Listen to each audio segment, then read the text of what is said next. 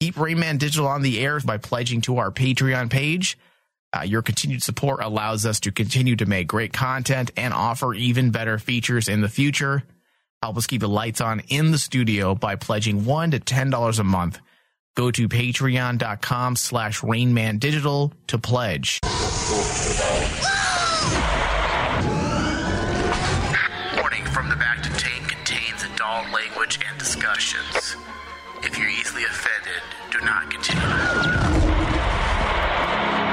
We would be honored if you would join us. How are you feeling? Your latest workups on your condition indicate that all damage has been reversed. Recovery is total. I believe you have been quite fortunate. No further thanks are necessary, Commander, but you are most welcome. It is my function and pleasure as a medical droid to help and heal human beings.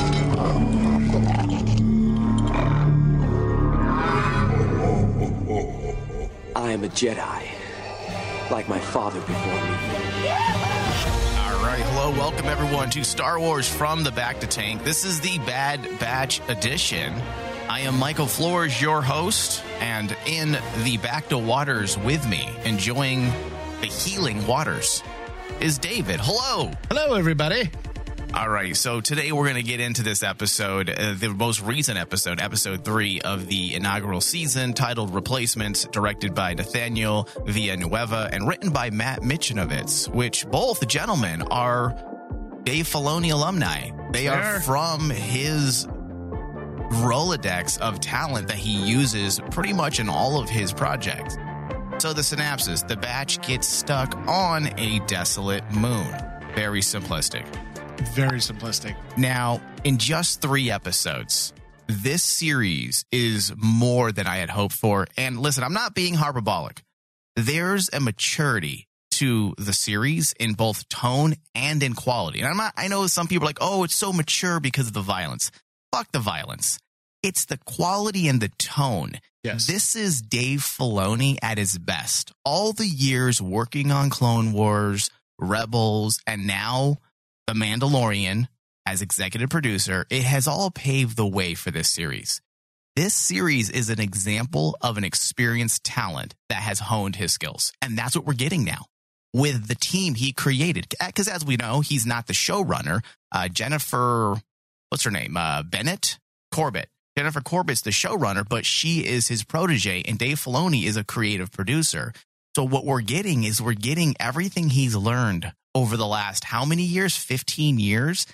That's what he's putting into this series. Yeah. And that's the that's the amazing thing is like I mean me and you touched on it in the last episode is like we're starting to see a really a really uh reminder of like how big the production is now compared to like Clone Wars.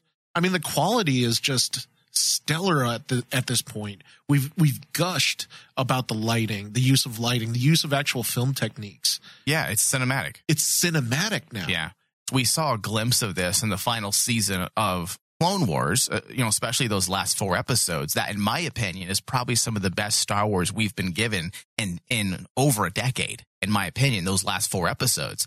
And I'll say this now, judging by the content and the direction uh, that the myth arc is taking, this series has the potential to delve into the intricacies of the cloned army and what it means from an ethical perspective.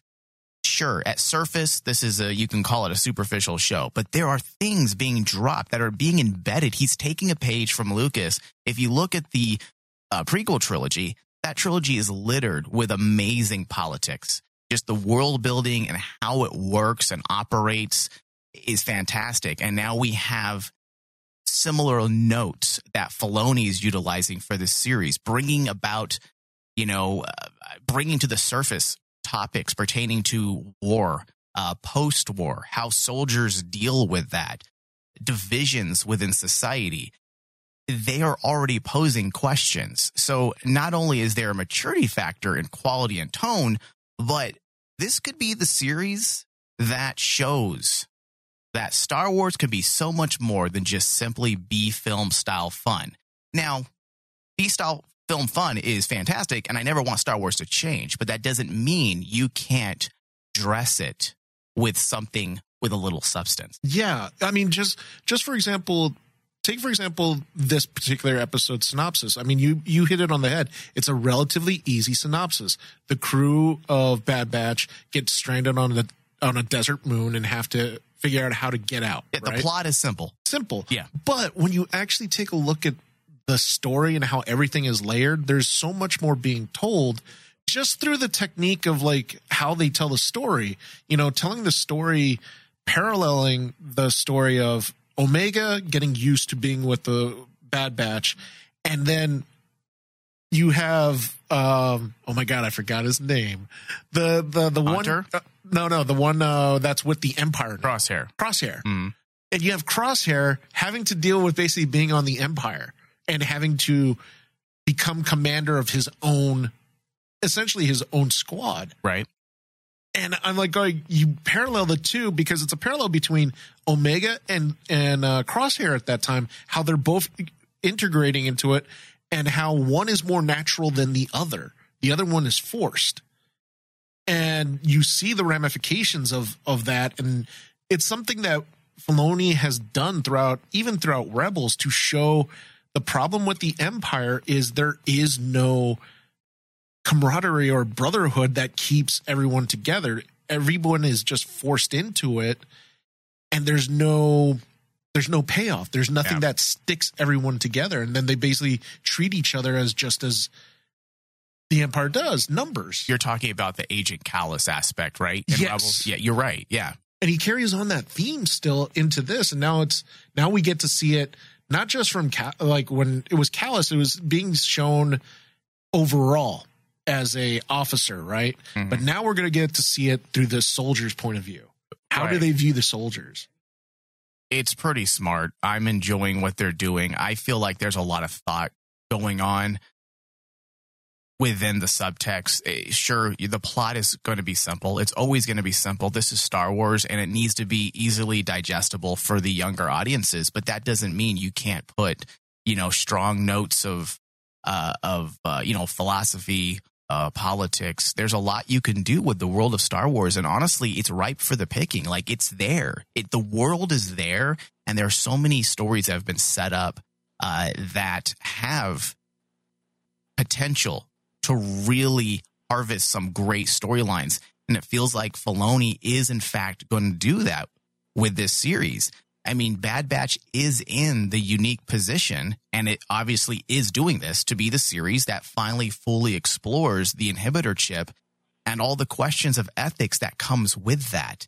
The inhibitor chip is something that many of us Star Wars fans have always been enamored with, and it's never been fully discussed or fleshed out. It's just, hey, there's a chip and it controls them. And there was a few episodes in the Clone Wars that did explore and delve into it, um, but not like this to, to where your myth arc is essentially built around that concept. that one too was the fact that person was the one who basically says the rebel the rebellion never did that, anything for me. They never helped me out.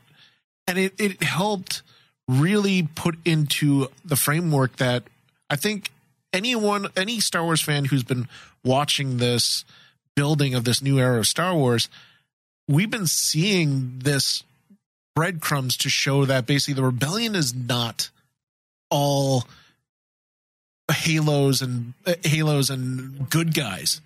It's wartime. it's right wartime now. period. There is no, I'm going to get out of this scenario unscathed. Like you're, you're going to leave this war with blood on your hands. That, that's what, one of the things that I absolutely love. And we're going off topic just a bit, but one of the, the things I love absolutely about the Disney era, and it started with Lucas a bit and Filoni, is the exploration into the mistakes that the good guys made. Like that's what Disney has done since 2012. They continued a, a small thought that was embedded uh, when Lucas was a part of Clone Wars and within some of the books that are now retconned. And sure, they're not evil, they're not bad people, but mistakes were made. That's, Yeah. that's the whole point. That's why we have this new era of enlightenment that uh, the book series. What's it called, Dave? The High, Aftermath? no, High Republic. A High Republic. yeah. That's why we have the High Republic now, because they're trying to contrast what it truly means to be enlightened as a galaxy under the leadership of the government and the guardians of peace and justice, the Jedi. And you contrast that with what the Jedi were in the prequels. They're good people, but obviously they made a few mistakes getting involved politically. But that's the genius of Darth Sidious, you know, Palpatine, because he pushed them into a no-win situation. He- He pushed them and nudged them and created the environment for war that they couldn't escape. They had to take part. So this entire series, The Bad Batch, just falls in line with that thought, exploring the nuances of politics and war and good guys versus bad guys, but also explaining why people make certain decisions. Uh, Dave, you mentioned that mentioned the trooper and the rebellion, how the rebellion never did anything for him. This is very similar to the only good things that was uh, included in that terrible TV show titled Star Wars Resistance that I absolutely hated. The only Star Wars thing that I ever oh, it's a fucking horrible. it is the worst show ever. The, cr- it's the, it's the falling and the uh, crashing mic. David, it is awful and I will never I wish I can, you know, wash that show out of my memory because it's just bleach it right out. awful. But the thing that they did do right was they were exploring very similar things with Tam and um, what's that dumbass's name? Kaz. Kaz. With Kaz and Tam, one believed in the Empire because it gave their family work during the war. The other one believes in the, the Republic because of what they stand for. Ham said in Resistance, she said, I never witnessed any of that. All I ever saw was the good things they did. What are you talking about? Exactly. Which that makes perfect sense. Uh, The Empire may went to great lengths. If you read all the stuff pertaining to Star Wars within the books and comics, they went to great lengths to hide many of the horrible things they have done through the lens of propaganda, which brings us right back to Bad Batch. Showrunner Jennifer Corbett and Filoni are going to, I'm telling you now, this is what they're going to do. They're going to you know, recontextualize this entire aspect in a way that we will never see things the same way again.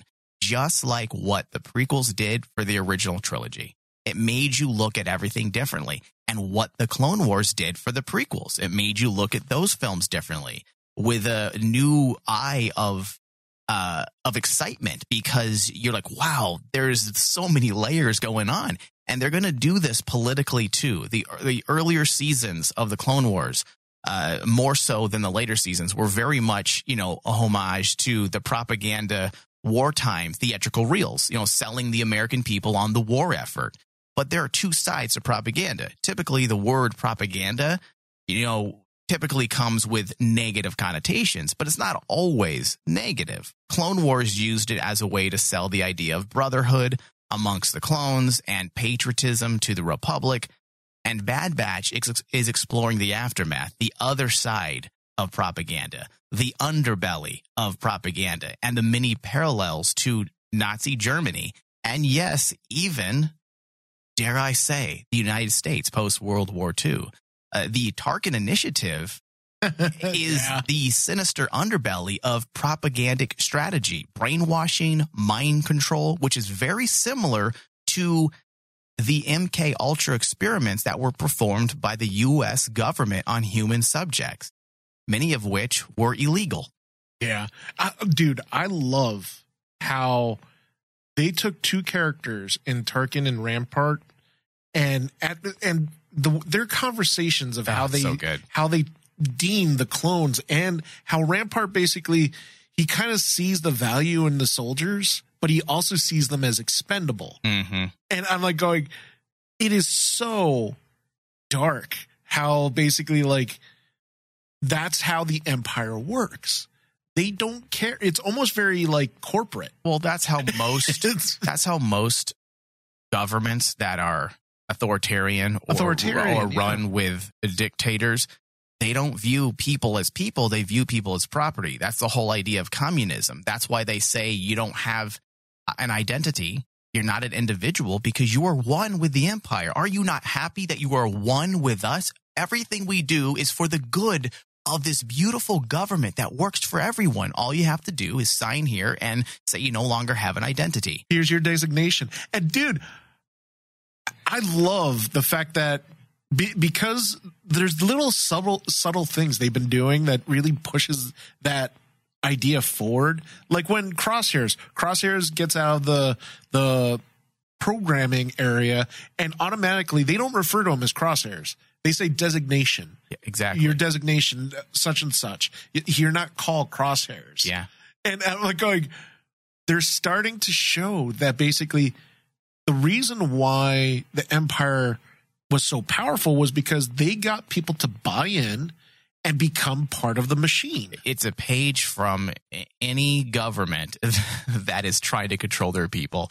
This is what they do. And it, it's sad, you know, real world for a second. It's sad that it always works because it does. It does. always fucking works. It's- Never fails. Yeah, because a lot of people are trusting a government. Oh, they give me jobs. Oh, they give me food. And because of that, we tend to trust these governments and we don't look at what they're actually doing.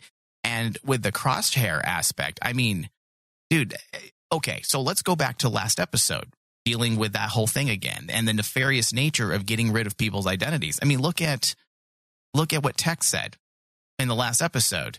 Um, what was the exact wording? He said, People, we all wanted names, and now we're lining up for numbers. For numbers. it's what happens. It's what happens.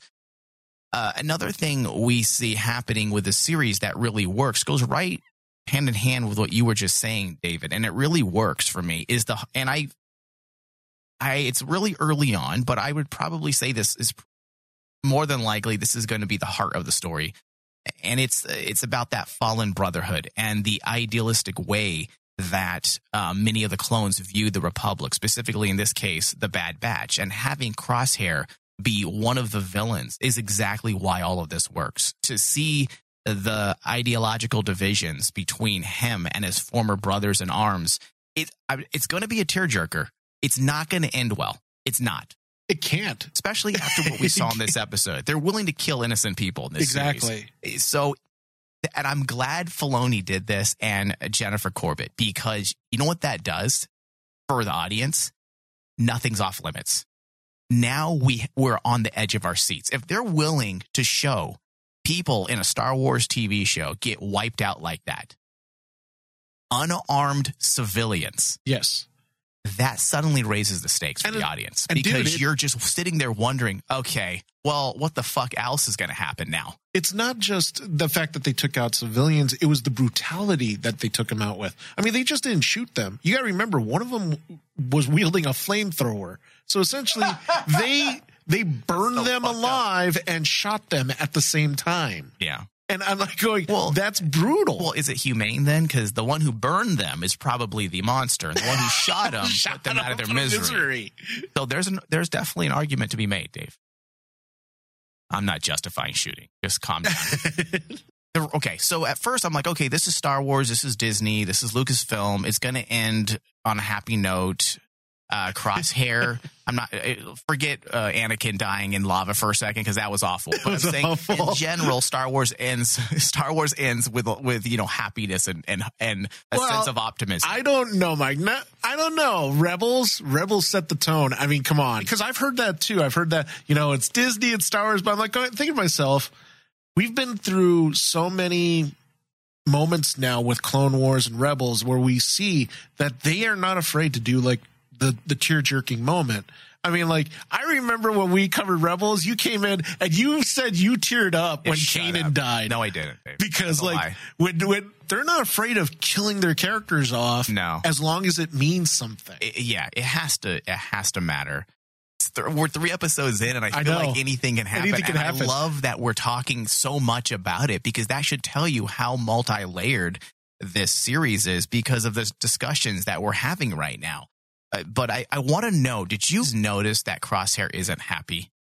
That, Yeah. that was fairly obvious. oh right? yeah Okay. right so, from a get-go right when he sits down he it's like he's like he's by himself he looks at all the remnants of his his squad that is part of it. I would agree. But I, I'm wondering, and I'm wondering if there's more to it because you get the impression that he's not totally disconnected from his humanity. Now, following orders is embedded via the inhibitor chip, right? yes But that doesn't necessarily mean he's enjoying what is happening. He might actually hate himself for doing it. It doesn't change his feelings. It makes him listen and comply. and comply. That's the thing. That's the difference. Now, I'm assuming that, and I'm wondering if that's uh, the next thing we're going to learn. How depressing would that be if we find out that the troopers don't actually like what they're doing, that they actually despise everything they're doing, but they can't help it? It's part of the programming. They just do it. Well, dude, we already know from the end of uh, Clone Wars.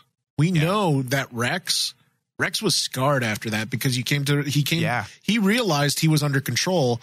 And remember, there were times when he basically said, "I knew what I was doing," and it bothered him. And it, wouldn't surprise me if, like, basically the clones. That's a dark do that. story. That's a dark story. That is a dark story. when you basically are just doing something and you can't control yourself it's it's really really goes into really dark storytelling when it comes to doing mind control stuff like that Well, forcing it's you're taking away someone's agency. I mean, that's that's never a good time. That's a that's you're being violated. it's a violation of free will Yeah.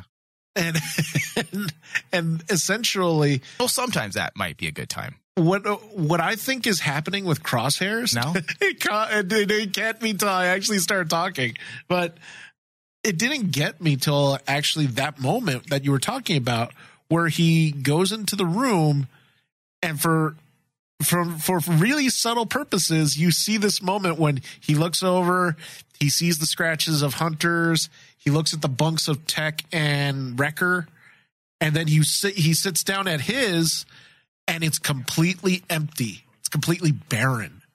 Like it, it's such a stark reminder of where they're going, or, or because he's chose what he's chosen. He's chosen basically, or being forced to be a compliant soldier. This is the price that you have to pay. You have no individuality. You do not have any ties, and like it'll be interesting to me that like is he going to really get connected to this new squad. I mean, he's already killed one. He didn't seem to have any problem shooting the one that didn't want to comply and wanted to kill the uh, kill the other uh, civilians. He's not gonna. He's not gonna actually build any ties to the current squad that he's got, and like instead when you do when you see the parallel of the other guys they're building this this relationship with omega and they're learning from it they're getting there's there's a tighter bond that's growing between them and then with crosshairs it's just like he's getting further further away and losing more of his identity Yeah. All right. So we've got more on this Kamino mystery. Uh, the Kaminoans are up to something. dude i'm liking these characters I really like this I really like because this. I have always thought that the the planet of Kamino and its inhabitants have just not been explored enough. yeah And sure, there is something to be said about mystery and keeping something for our imaginations. But come on, we're dealing with the very people that cloned the cloned army. And there's a story to be tell- told there because we don't really know whatever happened to them. There has been some things that are still canon. Some of it's been retconned where they uh, allude to the fact that they have they went into hiding post war. They went back to their earlier ways of life, which was to remain private. They're not necessarily, I wouldn't call them xenophobic, but they do prefer to keep to themselves based on some books I've read. I don't remember which ones they were, and I don't Mike- remember if they were retconned. I'm glad you brought that up. Now, here's the thing: just like you said, we're seeing a really a subtle dive more into the Kaminoans. We're mm, seeing right. more of them. A lot of people have been wondering: Are we going to see the full plan that was alluded to in the prequels? Okay, whose plan? Sifo-Dyas, because Ah. Sifo-Dyas was the one who commissioned the clone army. I, I listen. That's always been a mystery. They, Exactly. They, have ex, they've explored it a bit, After- and I believe Sifo-Dyas was wasn't he crazy at this Sifo-Dyas point? went mad. He was remember he. You got to remember, Sifo-Dyas was very close with Count Dooku. right. And if, if for people that haven't listened to the audiobook and everything, and that it is Which considered audiobook, canon, Dave? Which audiobook? Uh, Jedi Lost I forgot what it was. That's why I put you on the spot. with Count with Count Dooku and Sifo-Dyas. yeah, amazing, I would- amazing I'm like audio going- play.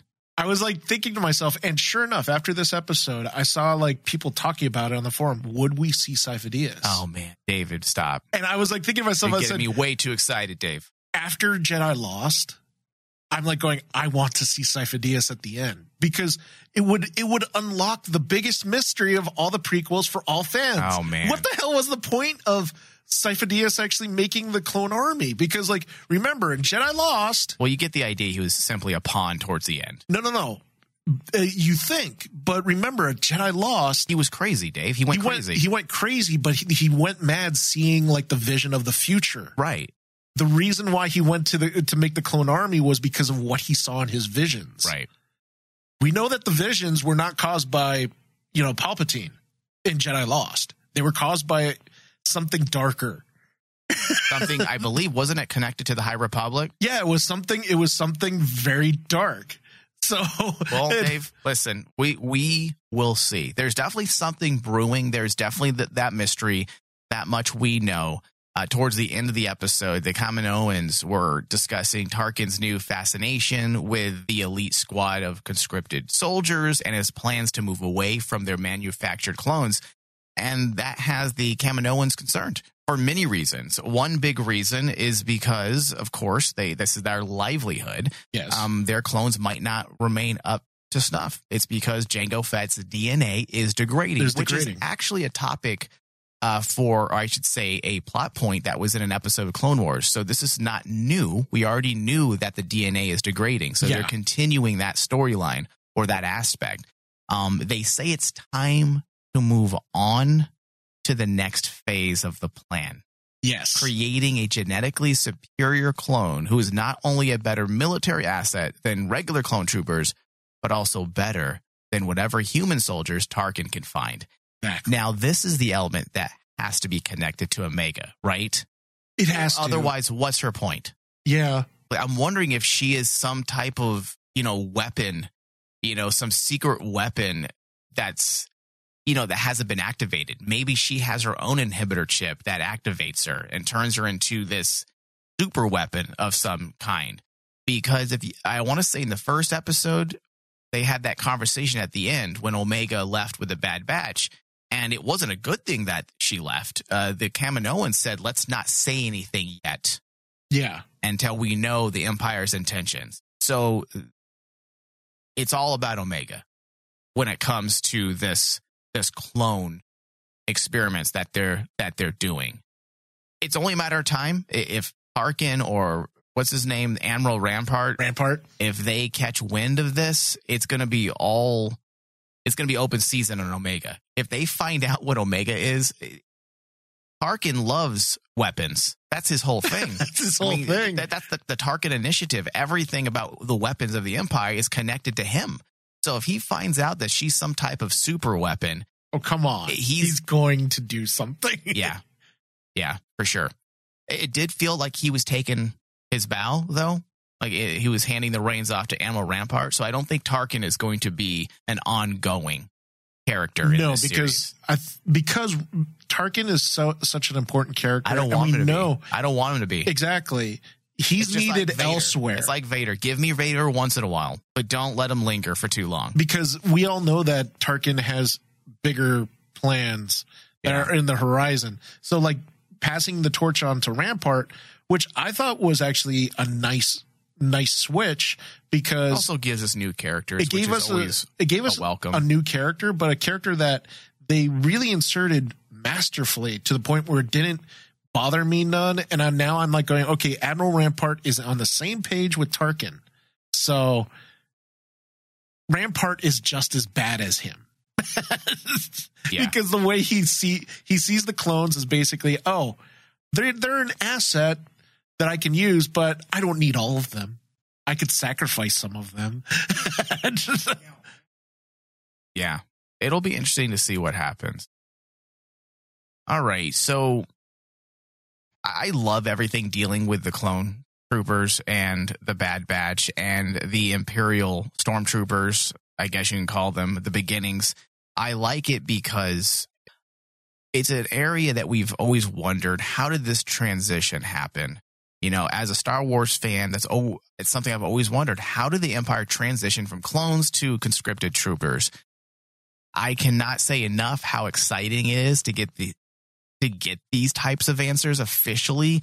Uh, There are uh, old retcon books that explored a bit, but not like this. And we're only at the beginning. And it's something that's always not bothered me. I didn't think it was bad, but it just made me question why and how things happen so quickly.